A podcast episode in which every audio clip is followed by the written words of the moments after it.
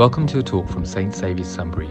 We hope that it blesses you. So, boldness, boldness, boldness, boldness. I have a question for you. And it's a question that is a wee bit more profound than you might think it is, because it gets right to the heart of who we are and how Jesus works through us, or doesn't. So the question is this What happens when you act in boldness?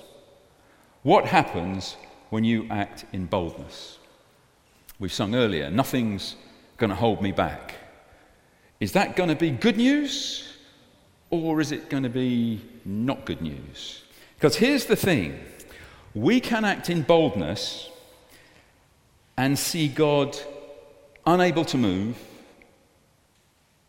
not act, do nothing, zip.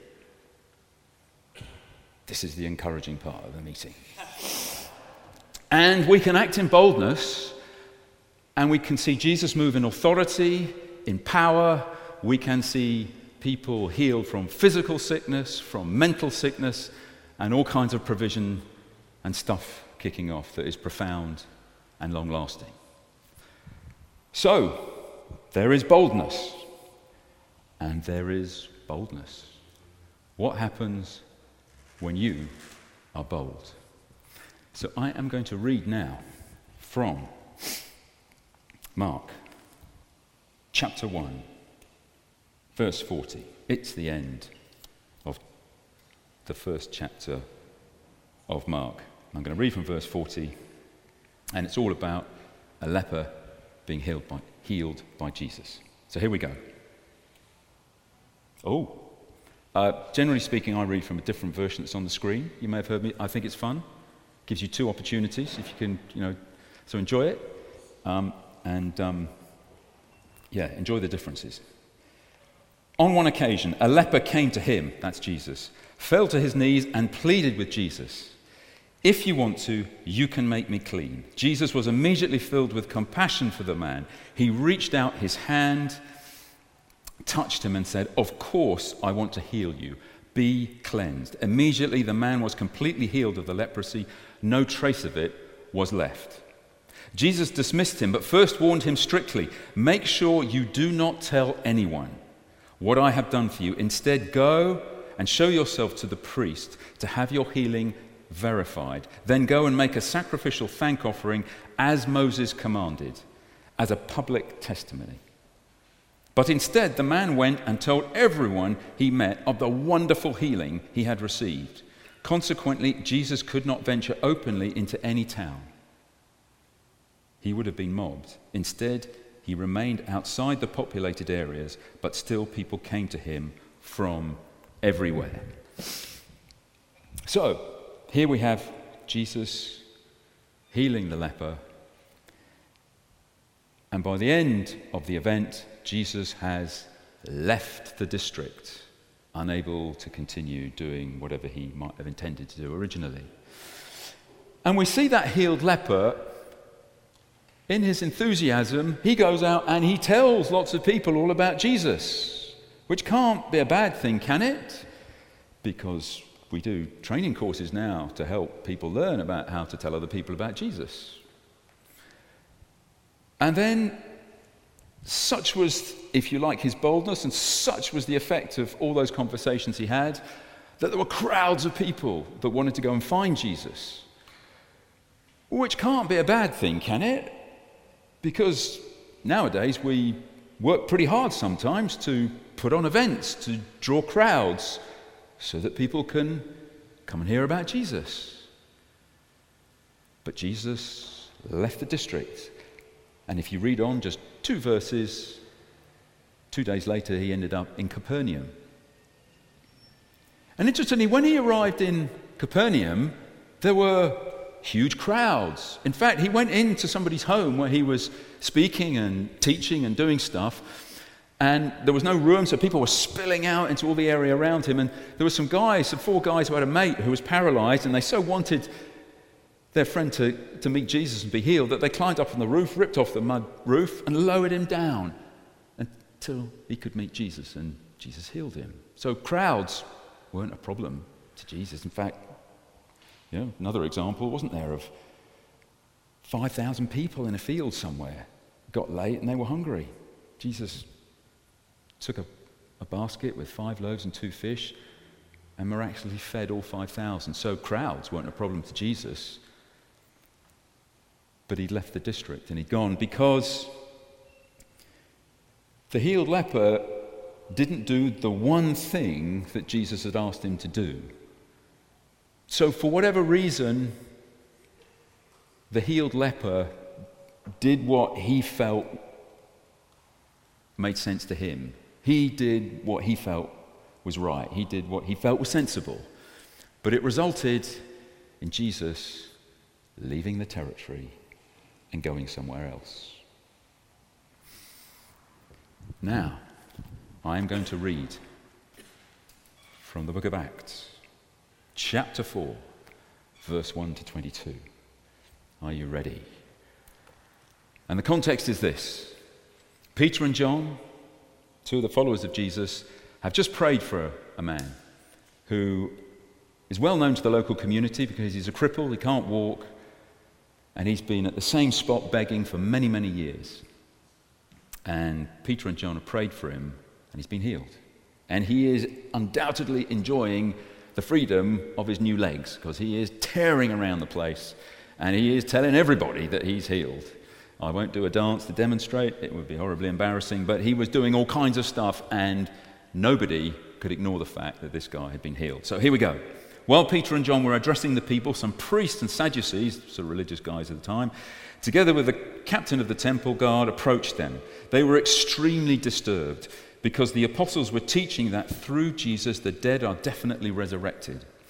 They arrested Peter and John, and because it was late in the day, they had them thrown in prison overnight.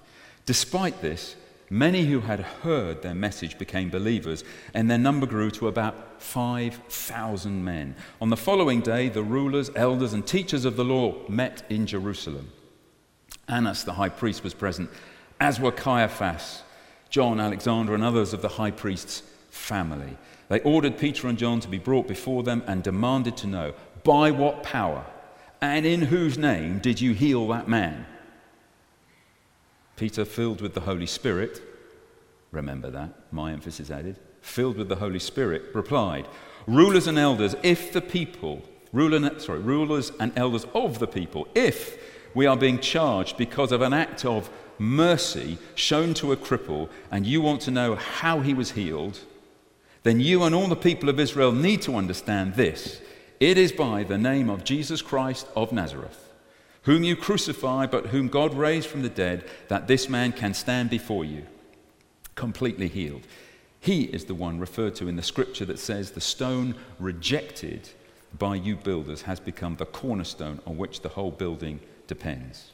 No one else can provide salvation. Through his name alone is it possible for people to be saved when they saw the boldness and authority with which Peter and John spoke, although they knew them to be ordinary men who had received no theological training, they realized that they were followers of Jesus. But there was nothing they could say because the man was standing before them clearly healed. So they ordered them out of the council chamber while they conferred together. They discussed together what are we going to do with these, with these men? Everyone in Jerusalem is well aware that they have performed an outstanding miracle. We cannot deny this. However, we must stop them spreading their teaching any further by warning them not to speak to anyone in this name. So they called Peter and John before them and ordered them not to speak or teach again in the name of Jesus. But Peter and John responded, You can judge for yourselves whether it is right in God's eyes for us to obey you rather than to obey him. We cannot remain silent but must speak about what we have seen and heard.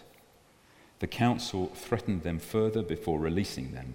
They could not agree on any suitable form of punishment because all the people were praising God for the wonderful miracle that had happened. For the man who had been a cripple was over 40 years old. Good news for those of us who are over 40 years old. So, we have Peter and John receiving the Holy Spirit, praying in the name of Jesus, 5,000 men, even when that gets them into coming to know Jesus, even though that gets them into a whole heap of trouble and they get slung in prison overnight, actually God protects them, gives them the words to speak. They speak with boldness, and it goes on. So we have this boldness that kind of leads to nothing, and we have this boldness that can lead to Jesus moving in extraordinary power and authority. So, again, what will happen when you act in boldness? So, if it's okay with you, I would now like to introduce you to yourselves. Is that okay? Some of you may be more comfortable with this than others, but I'm going to introduce you to yourselves. You see, when you and I were born in the natural, we were born of a mother and a father, we were born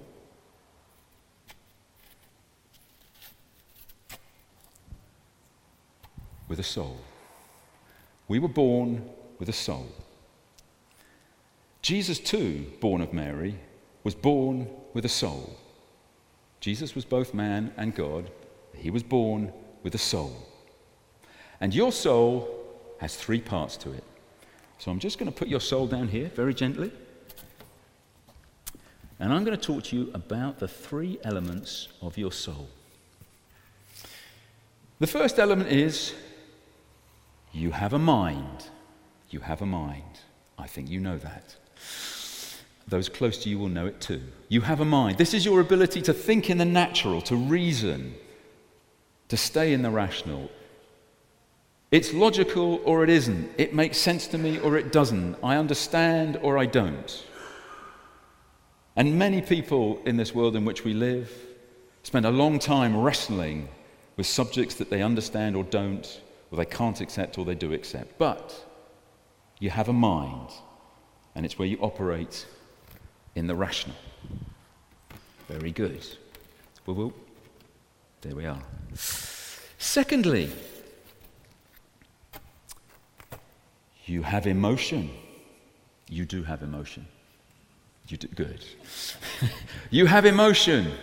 How you feel. This feels good to me. This doesn't feel good to me. I'm passionate about this. I'm less passionate about that.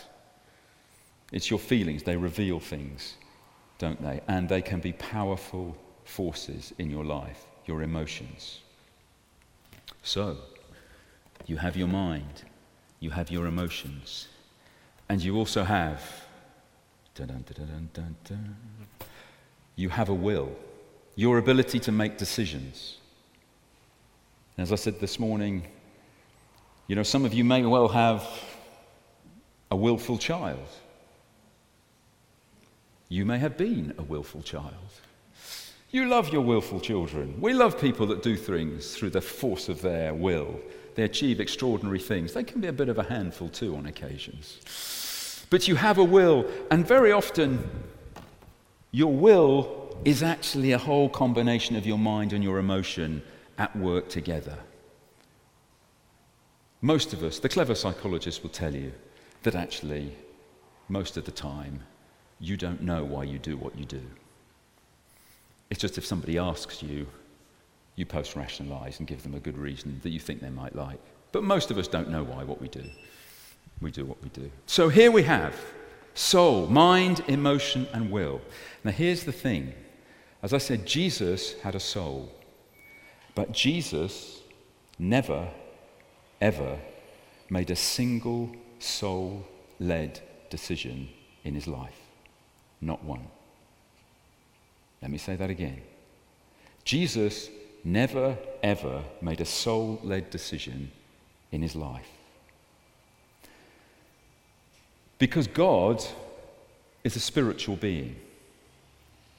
And God operates in the Spirit, as does Jesus. He is both man and God. Spirit speaks to spirit. We know that Jesus prayed, Your will be done in, on earth as it is in heaven. Jesus only ever said what he heard his Father tell him to say. Jesus only ever did what he knew his Father wanted him to do. Spirit speaks to spirit.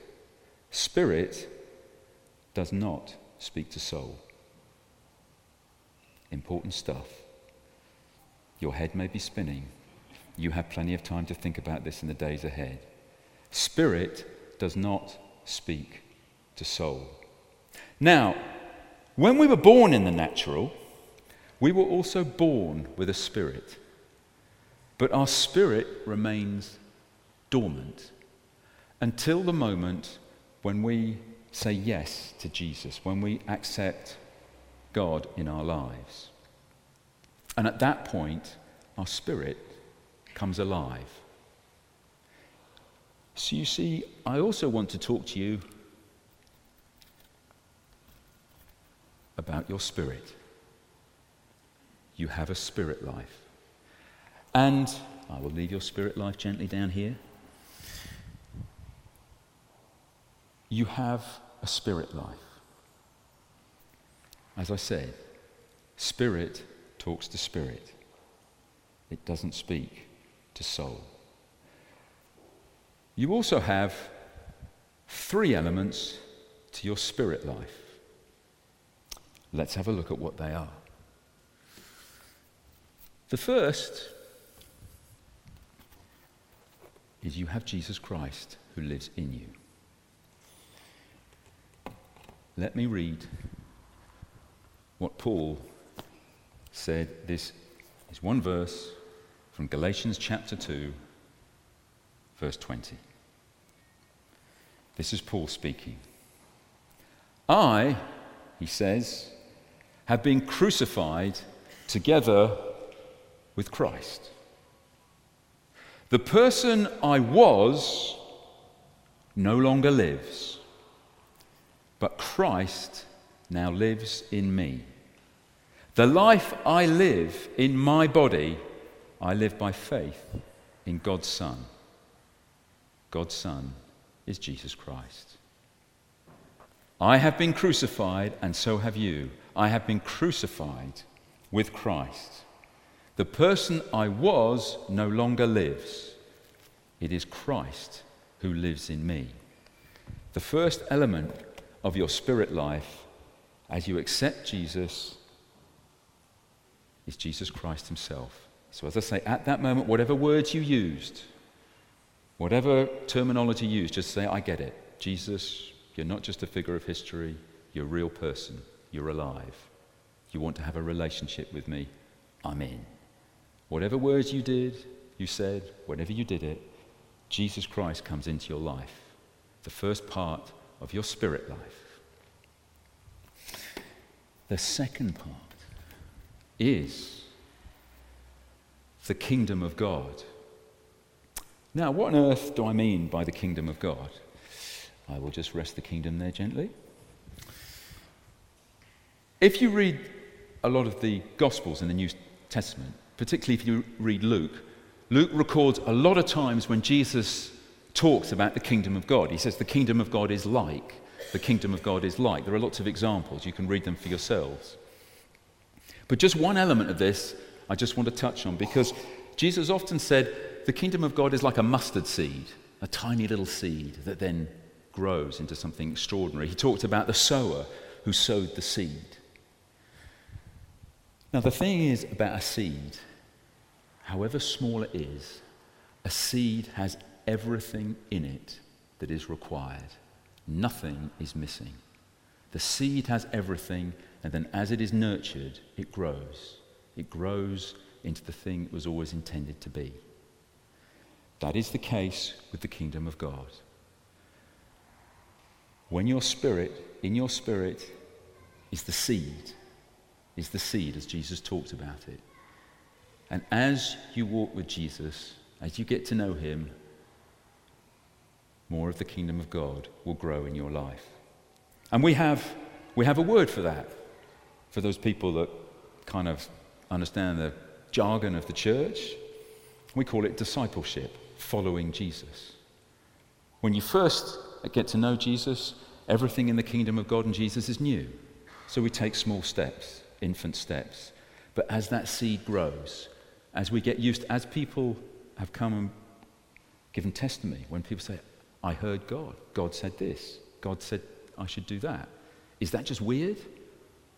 Or is that the seed of the kingdom of God that's in you that's growing and growing, and more and more of the kingdom of God is available to you? So you have Jesus Christ, you have the kingdom of God. The third element, you have the Holy Spirit. The Holy Spirit. Let me leave the Holy Spirit down there. The Holy Spirit.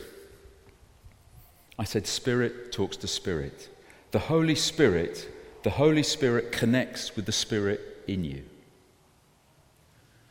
And that is our communication with heaven. We are able to receive what God has got for us in heaven, here on earth, through the Holy Spirit. So here is our spirit life, and here is our soul life. The comforting thing about this is what I know to be true is that I am not the answer to anybody's problem, and nor are you. Because that would be me over here in my soul life. Believe me when I tell you, you do not need any of my soul life. Ask Jane. She has to live with it. My spirit life, your spirit life. When Peter and John had prayed for that cripple, when they were faced by the authorities trying to imprison them and trap them, they spoke clearly. The Holy Spirit gave them guidance. They spoke with the authority of the Lord Jesus Christ. If you, go, if you were to go to the last chapter, the last few lines of the book of Matthew, where Jesus has been crucified, he's been raised from the dead, he's about to ascend into heaven, and he is with some of his disciples. And he talks about that he sends them on this sort of great commission. He tells them, I will be with you till the end of the age. It's words spoken for us too. And he says, You will do mighty things in my name because all authority has been given to not you. Okay? Not you and not me. Because he says, All, it's Jesus speaking, all authority has been given to me. We can only act in boldness if it's not us, but it is if it is the authority of the Lord Jesus Christ operating in the Spirit, because Spirit speaks to Spirit. There are times when, because we desperately want something, because it might look logical to us, we think we're hearing God. But are we? Because if we act in boldness out of our soul life, there will be nothing significant that happens. People can put a lot of effort into creating things, a lot of effort. You can do a lot of stuff. This is where the fruit comes from. So, what does that look like? Well, I'll put it this way to finish. If your journey of faith leads you to pray, Lord, help me, amber light going off. It's okay, it's a natural thing. If your journey of faith leads you to pray five critical words Jesus, not I, but you. Not I, but you. We pray as we see things in the Spirit that have not yet been seen here on earth. We pray in the authority of the Lord Jesus Christ to call those things down from heaven and to see them become real on earth.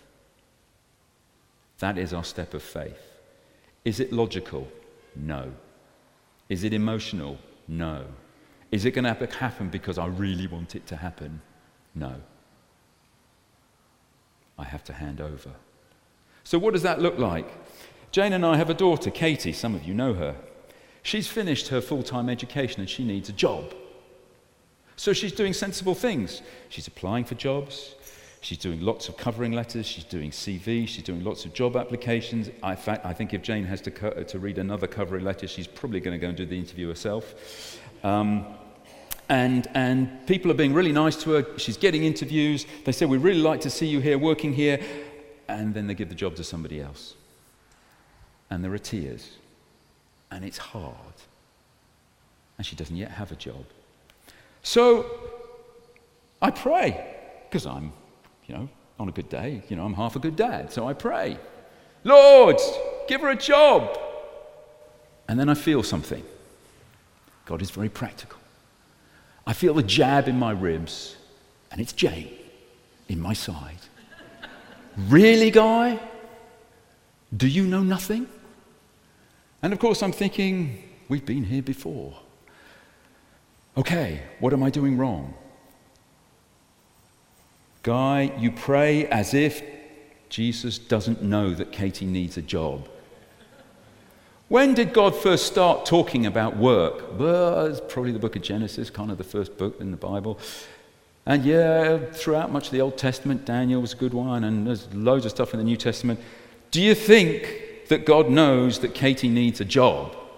Yes, I think I know that God knows that Katie needs a job. What does God say for you to do with your worries and anxieties, Guy? Well, to leave them with Jesus. Leave them with Him, give them to Him. Yeah. And, and what does God say about provision, about meeting your needs, meeting Katie's needs? Well, yeah, look at the provision I make for the animals and the birds, and how much more do I love you guys, and I will provide. And there's a scripture in Philippians that says, My God will provide for you in every way. So, I need to learn to pray in the Spirit for what God has promised in heaven, which is not yet seen here. And I need to give thanks for that. And I need to pray that actually Jesus, through the Holy Spirit, will reveal to Katie that which he wants her to say and that that he wants her to do in order to get her from where she is to the job he's already got for her. That is my prayer of faith, which is Jesus, not me, not me, because I've been crucified with Christ. I no longer live, it is Jesus who lives in me. Lord, not me, but you. That is how we hear from Jesus and we operate in his will. Let's stand. And I'm just going to pray that whatever bit of this is good for you, relevant for you, come on, guys, you can come up. You'll just take this, and Jesus will help you really sow this in to the way you live. It's the way we live every day, every day, every day. So, Father, I thank you. I thank you that we have the opportunity to meet, to reflect, to think about your word, to think about how you made us, to think about your design, that you gave us a soul, but you also planted in us a spirit life. And it's the Spirit, Father, your Holy Spirit, that wants to speak to us. My prayer, my heart, Lord, is that every one of us here will receive from you, not just now, but later today, in the days ahead. My prayer is that the Lord Jesus Christ will speak into your hearts through the Holy Spirit, that more of the kingdom, more of His will, His will for your lives in your context right now will be revealed. And you'll just take the next step. Each of us will be able to take the next step in learning how to take that seed and know what God's got for us next. Come, Lord Jesus. Come, Lord Jesus, as we worship. Do your work individually, specifically in each one of us, we pray. And if you're ever wondering how long to pray, to see the things in the Spirit that have been given but are not yet seen on earth, as somebody once said, pray until. Pray until it is done. Pray until. God bless you. For more information about St Saviour's, please visit www.stsaviourssunbury.org.uk.